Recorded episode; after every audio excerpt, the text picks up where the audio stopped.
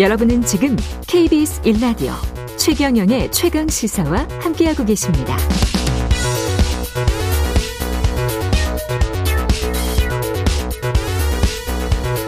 네, 갈등을 겪고 있는 노정 관계에 앞서 민주노총 입장 들어봤고요. 이번에는 여당 입장 들어보겠습니다. 국민의힘 노동개혁 특별위원회 TF 김영동 간사 김영동 의원님 전화로 연결돼 있습니다. 안녕하세요. 예, 안녕하세요. 김영동입니다. 예. 일단 이거는 민주노총 쪽은 아니고 한국노총 어 그 광양에서 그런 일이 벌어졌었잖아요. 그 예. 영상은 보셨죠? 예, 봤습니다. 예, 노조에서는 이제 과잉 진압이라고 주장을 하고 있는데 여당 입장은 어떻습니까? 먼저 뭐 그 김준영 그 금속 노련 처장이시죠? 예. 어, 큰 부상이 아니었으면 좋겠고 예. 빠른 어, 쾌유를 빕니다. 그리고 영상 전후 모두를 보지 못했기 때문에 예. 뭐다 평가하기는 어렵습니다만은 좀 안타깝고 유감스러운 상황인 거는 맞습니다. 그 아까 양경수 민주노총 위원장은 다가가서 경찰이 좀 설득을 하고 막루가 좀 위험하잖아요, 사실. 예, 예. 예, 예. 그래서 뭐 좀 내려오시라, 내려와서 좀 이야기를 해보자. 음. 어, 뭐 이런 게 좀 있는 영상은 없더라고요. 지금까지 나온 영상 중에는. 근데 뭐, 저 제가 알기로 밑에 에어 매트나 이런 부분들은 깔려 있었고, 더 중요한 것은 그 예. 그 전후 사정 그리고 왜그 막루가 도로 한가운데 설치되고 음. 어, 금속 연맹 처장이 그까지 올라갔느냐 이게 중요한데요. 예, 예. 아시겠습니다만은 그 포스코 협력업체 성함 현재는 그 포운이라고 제가 알고 있는데 예. 이 원청 포스코가 계약을 해지를 하거나 업체를 바꾸면 하청업체요. 예. 그 거기에 소속되어 있는 근로자들이 고용 승계가 안 됩니다. 다시 말해 아, 하청에 아, 있는 분들이 법률적으로 예, 그렇지 않습니까? 예. 그래서 지난번에 어 2020년도 21대 국회 시작하면서 어 당시 그 경산노위 위원장의 주제로 어 회사가 바뀌더라도 고용을 승계한다라는 식의 음. 아, 그큰 틀을 담는 취지의 합의서가 있었습니다. 예. 그런데 예, 회사가 바뀌면서 그 부분에 대한 해석과 이행에 대한 논란이 있었던 것 같아요. 예. 당시 또 중재를 담당했던 큰 역할을 했던 금속 연맹 또 우리 그 김준영 처장이 야 이건 지켜줘야 된다라는 식으로 해서 예. 어막 그 사태가 일어났던 것 같은데 음. 제가 좀 안타까운 것은 사전에 저희가 그런 걸 인지하고 어 또 그 합의서가 없는 것도 아니었기 때문에 네. 이행 방법에 대한 어떤 어 어떤 상호 해석의 불일치 이런 것들은 충분히 행정관청이든 아니면은 저희 국회가 조정 내지 중재를 할 수 있었을 음. 것 같은데 그런 부분이 매우 안타깝습니다. 지금 말씀하신 대로 이제 고용 문제 이런 거라면 생존 문제랑 또 직결되잖아요. 노동자 다 직장인들이 아, 당연하죠. 그렇죠. 당연하죠. 그래서 우리 예. 윤석열 정부도 다단계 하청 구조를 개선해야 된다. 예. 뭐 크게 말하면 노동시장의 이중 구조라 그렇죠. 이 예. 구조적인 예. 문제에 대해서 적극적으로 개선하려고 하고 있고 저희가 지금 속해 있는 TF도 음. 상당 부분 그 주제를 그쪽으로 모으고 있는 그런 상황이었습니다. 거듭 네. 저희가 그런 기회를 얻었다면은 이런 불상사가 없었을 텐데라는 음. 아쉬움은 분명히 있고요. 빠른 기회를 빕니다. 예. 근데 드러나는 양태는 서로 갈등의 격화 또 예. 나오는 워딩들 뭐 언론이 부정적인 거를 좋아해서 그런지는 모르겠습니다만은 네, 네. 예, 정부나 대통령 실은 법치를 딱딱하게 강조하는 것 같고 예, 예, 예. 거기에 이제 반발하고 뭐 건폭이라고 오명을 쓰니까 또 본인의 몸까지 불살라 버리는 그런 참극이 있었고 그러니까 이제 예, 예 뭐 어떻게 보세요? 는 일어나면 예. 안 되는데요. 예. 저는 뭐 저 너무 많은 일반화라 그럴까요? 예. 작은 케이스 가지고 예를 들면은 노정 관계가 대부분 그러면 파열음이 나고 잘 운영이 안 되느냐 그렇지는 않거든요. 예. 대다수는 안정적으로 가고 있고 예를 들면 뭐 건폭이라는 표현을 썼습니다만 건설업계도 비슷한 비슷합니다. 대부분 노동자들은 또 사용자들은 법에 어. 맞게끔 하죠. 그런데 그 중에도 일부는 사실상 어, 중간 작치 형식으로 노동조합을 이용하고 개입했던 거는 사실입니다. 사용자를 압박해서 일감을 달라든지 소수 노조를 압박해서 다수 노조가 그 사업장을 유지하게끔 한다든지 이런 것들은 법의 잣대로 들이대야 되는 거 아니겠습니까? 그리고 그런 것들이 이른바 음.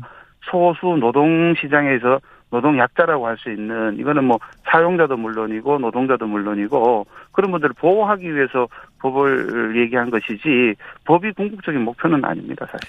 그 의원님도 잘 아시겠지만 우리 이 역사를 보면 기업과 네. 노동이 갈등을 벌이면 그리고 뭐 네. 파업이 길어지거나 이러면 정부가 중재하거나 개입하거나 아니면 이제 정 마지막 단계에서 이제 경찰, 경찰이 진, 진압하고 그런 게 있었잖아요. 역사가. 네, 예, 예. 근데 지금의 윤석열 정부 1년 동안의 양상은 곰곰이 보면 예. 화물연대를 제외하고는 네. 지금 어떤 뭐 기업이나 노동이 갈등이 막 크게 돼서 정부가 예. 개입하는 게 아니고 정부와 노동조합이 싸우는 것 같거든요. 그 원래 기업과 노동조합이 갈등을 하면 정부는 중재하는 역할인데 정부 그 정부가 노동조합이랑 싸우는 건 좀 그렇지 않습니까? 뭐 너무 잘 아시겠습니다만은 네. 그것도 대립을 어떤 아까 언론 말씀 주셨는데 네. 일부라는 말씀을 드리고 네. 산업 현장의 그 파업 개수만 본다 그러면 네. 특히 제조업을 중심으로서는 이번 정부 들어와서 뚜렷하게 어느 제조업이 사업장이 큰 사업장이 파업했다는 소리 못 들어봤잖아요. 그러니까요, 그러니까요. 오히려 더 안정적으로 운영이 되고 있다고 저는 평가가 되고 네. 뭐뭐 뭐 집회 얘기든 이런 쪽 보면은 일부 그 정말 어, 뭐 불법까지 제가 말씀을 안 드리겠습니다만은 음. 다른 시민들이나 다른 소수 노조에 있는 분들이 어떤 공평하게 대우를 받아야 되는데 오히려 그 그런 분들한테 피해를 주는 방식으로 노동 운동을 빙자해서 움직이는 그런 부분들은 법치의 기준으로 분명히 제지하거나 바로 잡아주는 것이 여타 소수 노동자들이나 어, 일반 시민들의 불편을 줄여주는 거 아니겠습니까? 그런 차원에서 아, 알아봐야 되는 거고 그래요? 전체 노사 관계 문제는 어. 안정적으로 이미 대한민국 선중에 들어왔기 때문에 어. 굉장히 노사 관계에 대한 부분이 훈련도 많이 돼 있고 네. 자율적으로 운영되고 있다고 저는 평가합니다. 근데 경사노위나 이런 거는 지금 윤석열 정부 들어서 한 번도 열리지 못했던 거 아닙니까? 전체는 안 열렸지만은 예. 하부 그 많은 그또 어, 소위원회도 있고요. 또 음. 경사노위만 볼 게 아니고 예. 지역에 가면 또 노사민정단체도 있고 다양한 노사관계가 있습니다. 어. 대한민국의 경사노위 하나만이 노사관계를 운영하는 주체이냐 이렇게 보기도 어렵고요. 예. 경사노위 안에도 다양한 위원회가 운영이 되고 있고 예. 지역마다 가면은 뭐 전라남북도 경상남북도 다 거기에 또 산업 현장이 그 나름대로 특색이 있기 때문에 그 음. 특성에 맞게끔 또 운영이 되고 있고요. 거기에서 파열음이 많이 났다. 전체적으로 대한민국이 다 지금 노정 관계나 노사 관계가 다 문제 있다 이렇게 평가할 수는 없지 않습니까? 혹시 정부나 저 집권 여당이 그 네. 이렇게 노동자들에게 강경하게 하는 게 정치적으로 좀 이득이다. 아. 제가 다시 한 번 말씀드리지만 전체 예. 전체 노동자들은 예. 노동자들 그다음에 정부 예. 전체 노동자들과 전체 사용자 중에 99% 이상은 예. 법을 지키면서 운영을 합니다. 어. 만약에 정부가 전체 노동자나 노동자업을 상대로 강경하게 대응했다 그러면 지금 굉장히 시끄럽겠죠.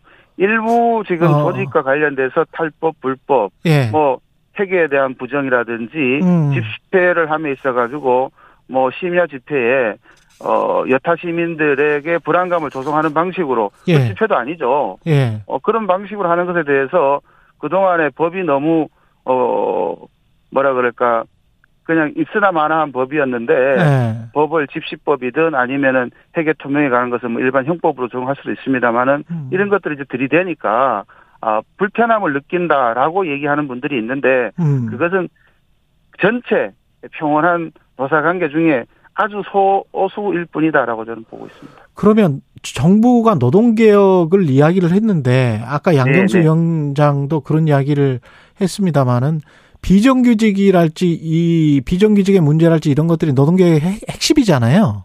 예, 예. 그것과 관련해서는 뭘 지금 하고 있는 게 있을까요? 저는 이렇게 봅니다. 노동조합은 예. 그동안에 우리 사회의 변화를 위해서 많은 역할을 해왔는데 예. 지금 많은 국민들이 바라보는 노동조합은 예.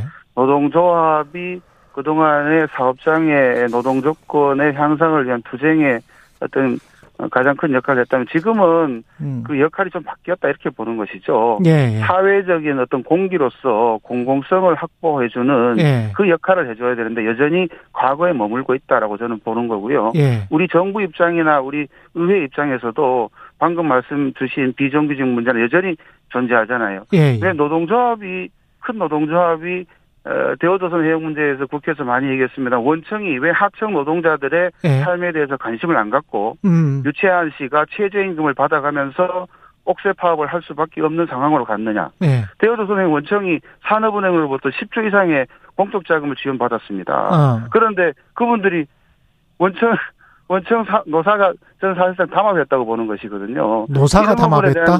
네. 그러니까 하청에다가 도급금을 음. 제대로 물가 인상률을 이렇게 맞춰서 안 준 것도 큰 원인 중에 하나라는 것이죠. 음. 그 다음에 우리 정부나 우리 국회 입장에서는 네. 이렇게 이중 구조가 너무 벌어지고 있는 격차가 너무 커져 있는 부분을 줄이기 위해서 예. 다양한 제도적 보완을 하고 있고요. 음. 대통령께서 늘 이제 메시지를 내는 것이 예. 노동 약자를 위한 정부가 되겠다. 그리고 노동 시장이 이중 구조로 이렇게 크게 벌어진 부분을 줄이겠다라는 것이 큰 국정 목표이기도 합니다. 이번에 그 노동 약자를 위한 정부가 되기 위해서 하는 일이 뭐냐는 거죠. 그렇죠. 제도적으로 아 가장 저, 그 국회가 해야 될 것은 입법 활동이 아니겠습니까? 그 예를 들면 또 네. 중소기업에서 있는 단가 연동제 같은 경우는 음. 하청에 제대로 된 어, 도급금을 받도록 하는 매우 중요한 정책적 예, 지표였고요. 예, 예. 그거는 예, 했고, 예. 예. 사실상 그 어, 오해 내지 좀 몰 이해 때문에 네. 폐기가 돼, 폐기 수준까지 가야 되는 거 아니냐는 얘기 나오고 있는 것들이 이른바 노동 시장에 대해서 미래 노동시장 연구를 되겠던 인문과 노동의 노동 시간에 대한 어, 주 69시간 예 이른바 이런 것이죠. 69가 아니고 예. 같은 어, 노동 시간에 노동 일을 했는데 임금 차이가 나는 것은 불공정하고 불합리하지 않습니까? 음. 이 부분들의 포인트를 맞춰서 네. 어느 정도 같은 노, 어, 질의 노동을 같은 노동 시간을 투입했을 때는 급여나 임금이 거의 적절한 수준에 관리돼야 된다는 것이 큰 목표였던 것이죠. 그리고 그 노동 시간에 대한 부분을 위주로 해서 나머지 한 14개지 15가지 음. 어 정부가 주, 어, 제안했던 것이 이른바 예. 그런 이중 구조를 완화하고 시간이 격차를 예. 줄이겠다는 그런 30초밖에 안 남아서 여당 일가에서 예. 지금 김 김민수 김문수 경산노위 위원장 교체 필요성이 제기되고 있습니까? 뭐 공식적으로 제기된 거는 전혀 없고요. 예. 그 의원님은 어떻게 경산- 생각하세요? 경사노위에 아직까지 한국노총, 민주노총은 그렇다 치더라도 예. 다양한 제 세력이 들어와서 예. 그 이른바 이름 그대로 경사노위로 운영이 돼야 되는데 예. 그러지 못한 부분이 있기 때문에 예. 경사노위가 좀 힘을 내서 어, 제대로 된 경사노위가 운영이 되고 음, 음. 정부의 개혁 입법에 뒷받침을 해줬으면 좋겠다라는 의견들이 나온 건 사실입니다. 국민의힘 김영동 의원이었습니다. 고맙습니다. 예, 고맙습니다. 예.